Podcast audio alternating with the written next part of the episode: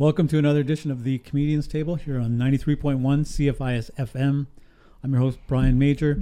The Comedian's Table, it's just a bunch of comedians sitting around a table, BSing, catching up, chatting. And tonight my guests are... I'm Chris Moore. Kylie Lewis Holt. And I'm Dylan Reese. So... we have two new people on the show, and... I sent you guys videos of myself. Mm-hmm. Did you get to know me at all? A little bit? Briefly. Because I draw my material from my real life, and that's all that stuff is true. Yeah. But just to catch you up on who I am, I'm a longtime resident of Prince George. I went to the University of Northern British Columbia. I graduated 2006, and in 2003 I took a course called Indigenous Humor. And it's not like a how-to course like everyone thinks it is when I tell them. It's an actual course that we studied, right? And instead of a final exam, we all had to do a performance. And everyone kind of paired up or got into little groups, and I was left on my own. Didn't know what to do for my... instead of a final exam, we had to do a performance. Yep. Didn't know what to do, so I cobbled together two stories. And I got up there for my performance... I told these two stories, and it looked like stand-up comedy. Mm-hmm. I got 20 out of 20. Nice. Wow. I got an A+. Was well your class drunk? No, I'm just... we were in university. I got an A+ for the course, which was, I think, my... Like, one. I had two A+ in my academic career at university. Huh. But I got a lot of positive feedback. Like, people were like, you have to keep doing this. You've struck upon something, you know... Mm-hmm. And so I kept doing it. And there were a lot of opportunities at the university to get up on stage because these hippies would have like open mics where they'd play acoustic guitar and recite poetry about their cats and shit like, recite poetry about their cats and stuff like that. It wasn't us. It's always him. It's always the host, guys. It's always the host. You're good. And so there were all these opportunities to get up on stage, and I was always the only comedian, mm-hmm. which is why I'm referred to as the godfather of Prince George comedy. I've never heard that before. It's first for sounds you guys. Sounds a little self-titled, baby. It's very well self-titled. I mean, you had to ask me if I watched your YouTube video. So. And so I was just getting up on stage as often as I could, which is hard in Prince George. Yeah. It's very hard. It is. Yeah. Absolutely. And so then I had the opportunity to open for this guy named Don Burnstick. Mm-hmm. Have you heard of him? No. Nope. No, I have not. I'm not from Indigenous. BC. It's because you're not Indigenous. Yeah, but I'm not from BC. He is Canada's biggest Indigenous comedian. Oh, okay. I've seen him. Like, I'm not good with names, but when I did college in Smithers there, I stayed up at Kanaqua Creek for a while and did my cultural resource assessment and everything up there. So, yeah, I'm pretty sure they played a video of him there once in a while. I'm horrible with names, but if I seen him, I'd probably recognize him. Mustache, long hair. Yep. Yeah. Yeah. And so I opened for him another time, and I asked him for advice, and he goes, and I thought I was going to get like writing advice or performing advice, but he said, do the Indigenous conference circuit. Because Native people will get together for any reason. Mm-hmm. And so, they had a conference about health or justice or whatever, right? Yeah. Yeah. And what they do is they have meetings all day. They have a dinner afterwards, and then after that is entertainment. That's where I come in. And so he suggested just contact them, tell them who you are, tell them you can provide 15 minutes of comedy, which is what I had, 15 minutes of material. He said, don't ask for money, at this point. Just tell them you want to do it for the experience. Yeah. You get a chance to perform in front of an audience, an Indigenous audience. You get to travel, you get the experience and all this stuff, and that's what I did. It allowed me to travel to Montreal, Toronto, Calgary, Edmonton, Saskatoon, Regina, Victoria, Vancouver more times than I can count. Yeah. And I was doing my act in front of Indigenous people, and that's where I developed my act. I didn't do it for free. Right away, I asked for money. I got like $150 for 15 minutes, which was pretty awesome. They flew me down, put me up in a nice hotel. Sweet. And I got paid for telling jokes for 15 minutes. And so that continued on, and it eventually led to me, you know, recording an album a few years ago, because I had like 45 minutes of material at that time. I hooked up with another Indigenous comedian named Cliff Paul, the late Cliff Paul.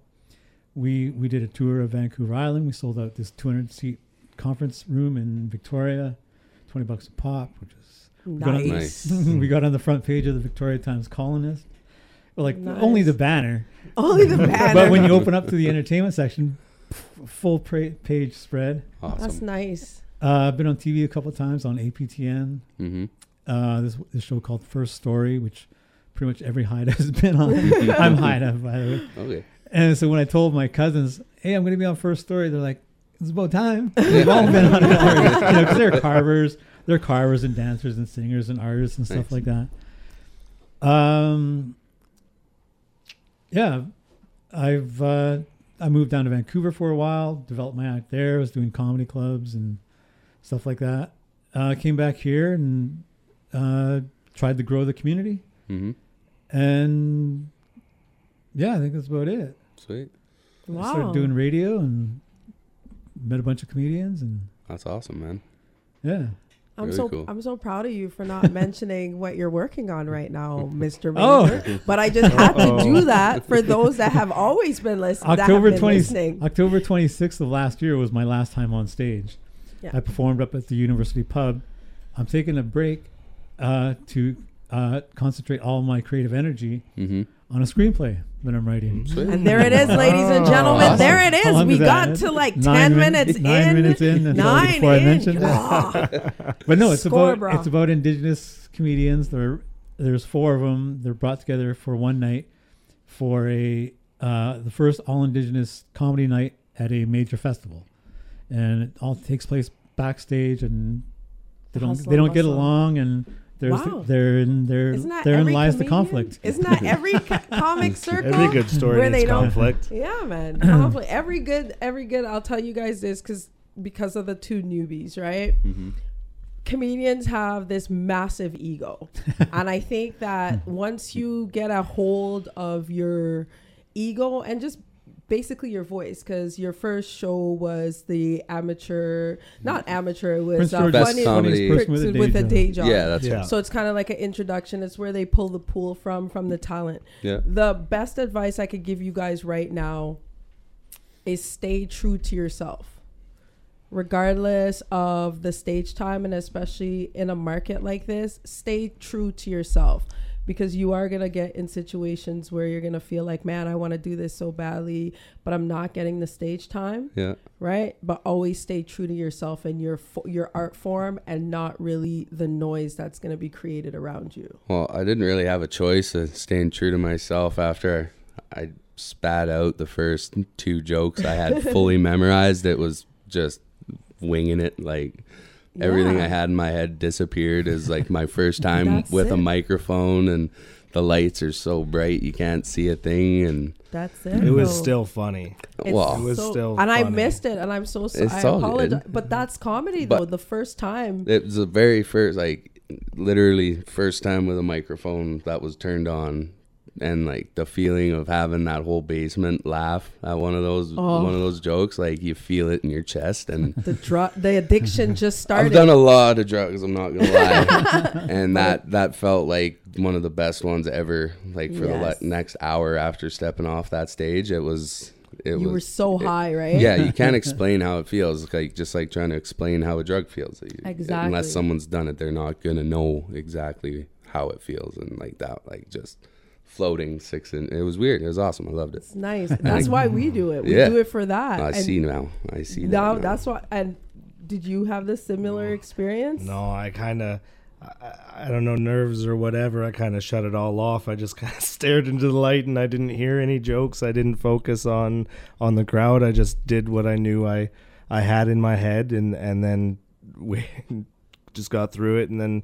Kind of waited to hear how it went afterwards. I hardly remember how I told the jokes. Did you tape it? Either of you? No. He was supposed to tape mine because my wife and kids wanted to see it, and it was gonna Everybody be a maybe, did. But yeah, it's hard. But he lived in the moment. It's that's all good. It. You live in the moment. I don't think I filmed the first one I ever did, but the second one after, that's when it started, because that's the first thing is breaking the ice, right? Like once you break the ice, now you're like, oh, I feel that, and now you're gonna chase it. Yeah. Well, I wanted incredible. As few witnesses as possible in and out of that cold water. Well, we both come from a super small community, Vanderhoof, right? Nice. And so if we were to say something, there would be a ton of support there from friends and family, and we didn't necessarily want that at the first time. It's just kind of prove to ourselves that we're actually funny and not just, you know, stoned with our friends and whatnot, making them all laugh. Not just giggling idiots. And you want to know something? That's the best approach, because I'm not from Prince George, and my first time was in Prince George, so I didn't have any family. I walked into the room, everybody had their family. My story's a little bit crazy. My son had basketball. I literally like ran on stage, did the set, and ran back out because my kid was sitting outside in the vehicle. And I dipped. Like that's it. Commitment, like, though. It's commitment. But then when you hear laughter of people that aren't friends or family, they don't have to laugh at you. Yeah. You're actually funny. And that's when I walked out of there. Yeah. I was like, okay, I'm actually funny, because I made Buddy's grandma laugh and this person laugh, and they were all, the level was so high. And I think that's the best thing that you guys could ever done for yourselves, really. You know what I mean? I think that's so important. No support. You went in raw. Well, it felt awesome for me, for sure. Cody had come up to me after the show, and he goes, Cody Malboeuf?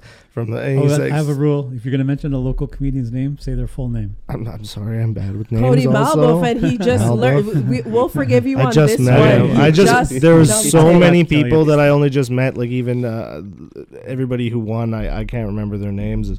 But he came up to me after and apologized for laughing so loudly, and, and I was like, I didn't hear it. but to know that I made a joke that got that response was like, yes. It's nice. Well, and then like, walking back to your seat, you go past quite a bit of the crowd, and you're catching high fives and whatever. And it's just like, it's a nice feeling. Oh, absolutely. I never got high fives. One time I did up at the curling rink, whatever the pub is up at the curling rink.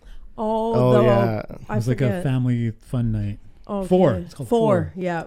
I got high fives. High five. I got something. One of the weirdest things that ever happened to me. I walked by this table of drunk guys, and somebody smacked my butt, and I just like hit him upside the back of the head, and I'm like, "Don't play with me. Don't play with me."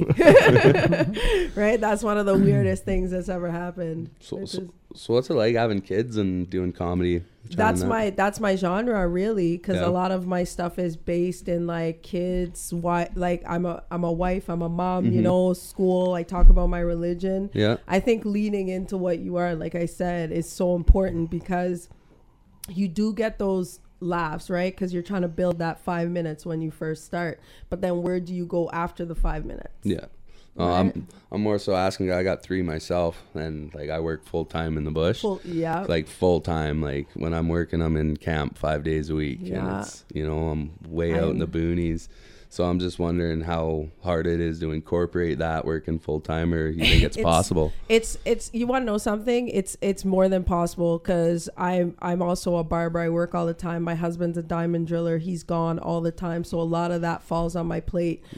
If you really want something, it's gonna bite at you. You're gonna be sitting there away from home at work, and you're gonna want to push your pen. And I think that's something that if you're yearning to do it, that it's always gonna be there. So you're gonna yearn for coming home and wanting to spend time with them, putting them to bed, and then running off and getting in that stage time, right? Because it's a delicate balance, absolutely. Though, right? So when you're away and you're not.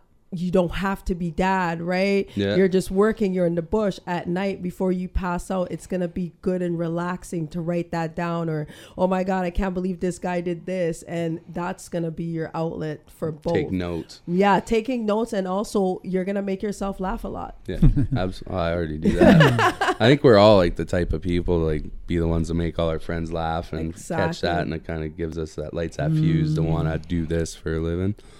As I'm a roaster, though, like I Don't cross me. Don't. I'll tell you guys that I like to.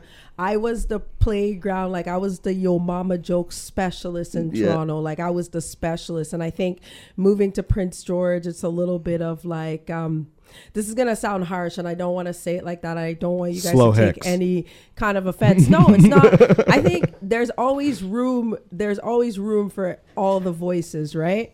But when you come from a place like this, the most relatable voice is the white male voice. Mm-hmm. So you guys will always be relatable and you'll always book, but it's always nice to have something different and refreshing. Yeah. Right? We cannot ever move away from like, okay, let's throw in the different and refreshing. Mm-hmm. So that's where I try to stay in that lane if given the stage time properly. Yeah. Right? Like, I try to stay in my lane in a way. Yeah.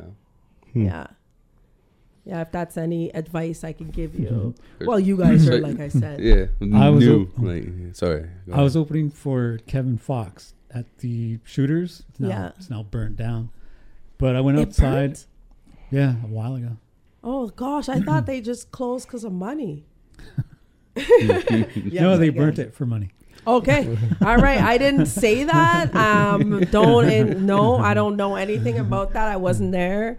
So you're opening for Kevin Fox? Yeah. And I was outside and this guy come up to me and he goes, you know, I've seen white comedians, black comedians, East Indian comedians. He goes, I've never seen an indigenous comedian before. Mm-hmm. And that's what it's so important to hear, like, different aspects, different voices. Absolutely. Yeah, it's important, but you guys bring such a different level, like you said, the hick comedian, the redneck, like all those levels. Because sometimes I'm telling you, I'll sit there and I will die laughing because I'm like, working in the barber world, you see a lot of different types of people, and you're just dying of laughter. Like, I really enjoy that. I think. A lot of banter in your job as well. Yeah, it's a lot of... I used to be so bad. Like, this is what I used to do with work. If I had a competition, I would have my set ready in the morning and I'd run that all day. Every client.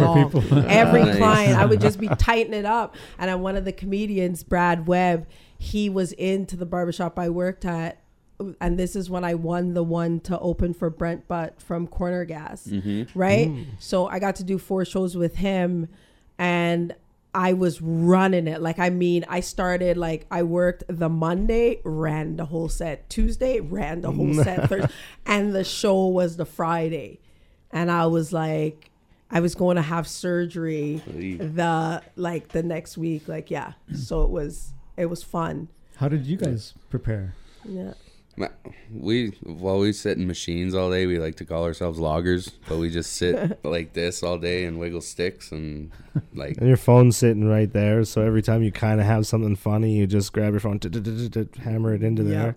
And I have a couple stories like in the bank that, you know, you start with a new company and same kind of thing. You can tell the crew, but logging, you're with a crew of like maximum 15 guys, and eventually over the season they're going to hear every story you got, so you can't really practice it out in camp like that, but guy can definitely write stuff down.